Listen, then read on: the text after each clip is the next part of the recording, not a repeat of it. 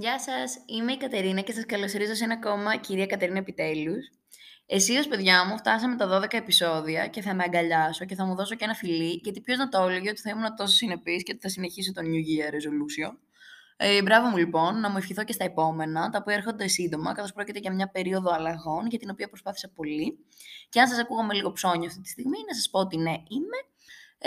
Αλλά που και που πρέπει να το δίνουμε στον εαυτό μας, γιατί η ψυχούλα μας το ξέρει πόσο κοπιάσαμε και τους στόχους μας. Οπότε, όπως καταλάβατε, αυτό θα είναι και το σημερινό μας θέμα, οι αλλαγές, οι νέες αρχές και λίγο το self-sabotage. Για μια στιγμή πήγα να ξεφύγω και θα μίλαγα για έναν σπαστικά ελκυστικό άνθρωπο, αλλά αποφάσισα να μην το κάνω, γιατί τι να σας λέω και σας τώρα, back to back δύο ιστορίες για ανθρώπους που δεν γνωρίζετε και πιθανότητα να μην μάθετε ποτέ, δεν έχει και πάρα πολύ νόημα. Ωστόσο, τώρα που τα βάζω κάτω, μπορεί το επόμενο μουσικό μας θέμα μετά από την τεράστια επιτυχία της Χρήσπας να είναι το κάτι της Κετούλας, που ίσως να μας απαντά στο γιατί αυτή η προσωπικότητα είναι εκνευριστικά θελκτική και σε αυτό το κάτι που θέλω, που θα με κάνει σαν τρελή να σε θέλω. Να σας πω επίσης, γιατί είμαι πολύ ειλικρινής, ότι το θέμα αυτό το σκέφτηκα σήμερα. Σήμερα είναι Τετάρτη. Σήμερα ήταν και η τελευταία μου ημέρα στην δουλειά, οπότε πήγα μόνο για 2 ώρες, χαιρέτησα την ομάδα μου και έφυγα. Οπότε κάπως έτσι γυρνάω και στο θέμα από το οποίο ξεκινήσαμε, γιατί εγώ αυτή τη στιγμή βρίσκομαι σε μια περίοδο της ζωής μου που ανθίζω σαν τα λουλουδάκια, γιατί αλλάζω δουλειά. Πάλι marketing έχει το πλάνο και όχι καφετζούς στον πραντσάδικο που τόσο πολύ θα ήθελα να έχω. Αλλά τι να το κάνεις, 4 χρόνια σπουδές είναι αυτές, ας τις τιμήσουμε. Η αλλαγή αυτή ήρθε σε μια περίοδο πολύ πιεσμένη για μένα. Με είχαν πιάσει έτσι τα υπαρξιακά μου, που πάω, τι κάνω, τι θέλω από τη ζωή μου. Παράλληλα, ήθελα να ανελιχθώ επαγγελματικά και οικονομικά, οπότε ήμουν αρκετά προβληματισμένη για το πώς να κινηθώ. Παρουσιάστηκε λοιπόν αυτή η ευκαιρία, για την οποία κουράστηκα αρκετά, θα ομολογήσω, γιατί ήταν από τις πιο απαιτητικές συνεντεύξεις που έχω κάνει. Ήταν στο σύνολο 3 μαζί με ένα τεστ αξιολόγησης. Τέλος πάντων, τέλος καλό, όλα καλά.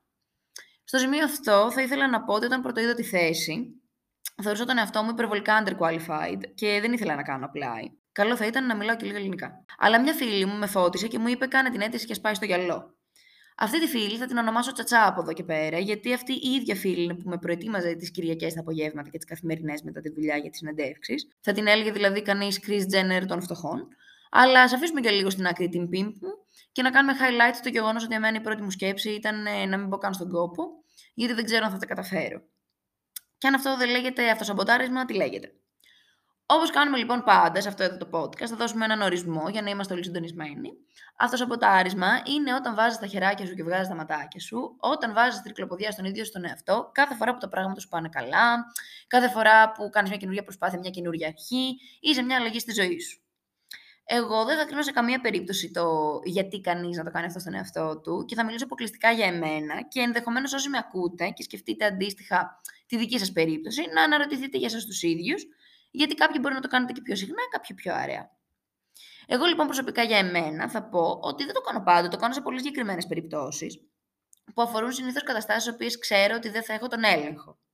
Όπως έχουμε πει στο παρελθόν, είμαι ένα άτομο με πάρα πολύ μεγάλο πρόβλημα ελέγχου. Νιώθω ρε παιδί μου ότι όταν δεν είμαι in charge, ότι εκτίθομαι πάρα πολύ συναισθηματικά και ότι είμαι ευάλωτη.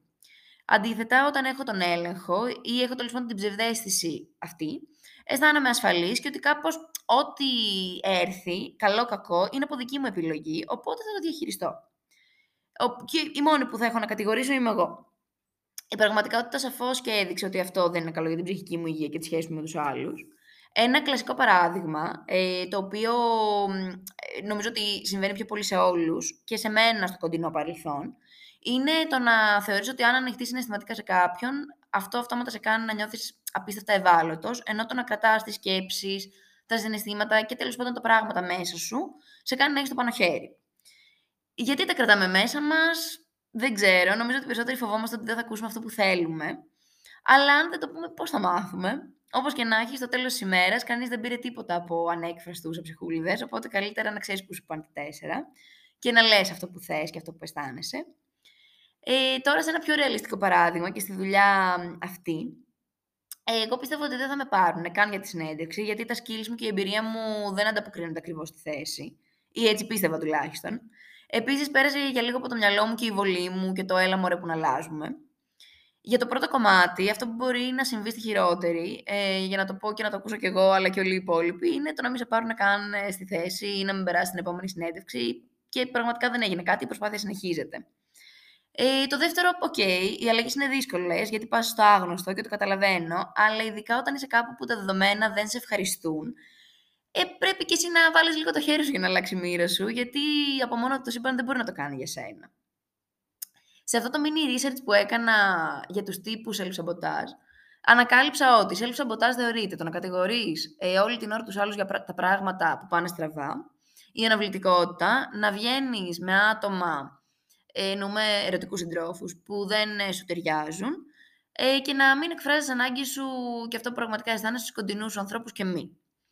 Όλα αυτά προκύπτουν από αυτά που διάβαζα και από αυτά που κατάλαβα, προφανώς από μοτίβα του παρελθόντος και το πώς μάθαμε, πώς μεγαλώσαμε.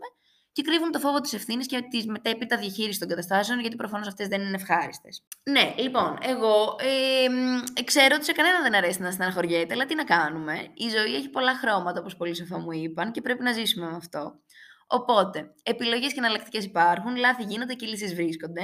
Ενώ παραδόξως, η αβεβαιότητα βοηθάει μερικές φορές να δούμε τα πράγματα πιο καθαρά, γιατί νομίζω πως υποχρεούμαστε κατά κάποιο τρόπο να ξεχωρίζουμε τι είναι αυτό που μας κάνει να χαμογελάμε, τι είναι αυτό που θέλουμε και πόσα guts έχουμε για να το πετύχουμε και να φτάσουμε μέχρι εκεί.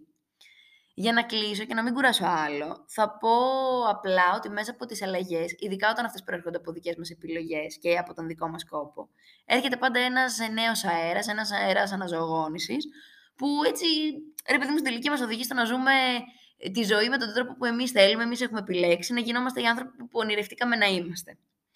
Αυτά. Είμαι ένα αισιόδοξο κοάλα σήμερα, έτσι νιώθω, ήρεμη πάνω στον μπαμπού μου. Σας φιλώ, θα τα πούμε πολύ πολύ σύντομα και καλή μου αρχή.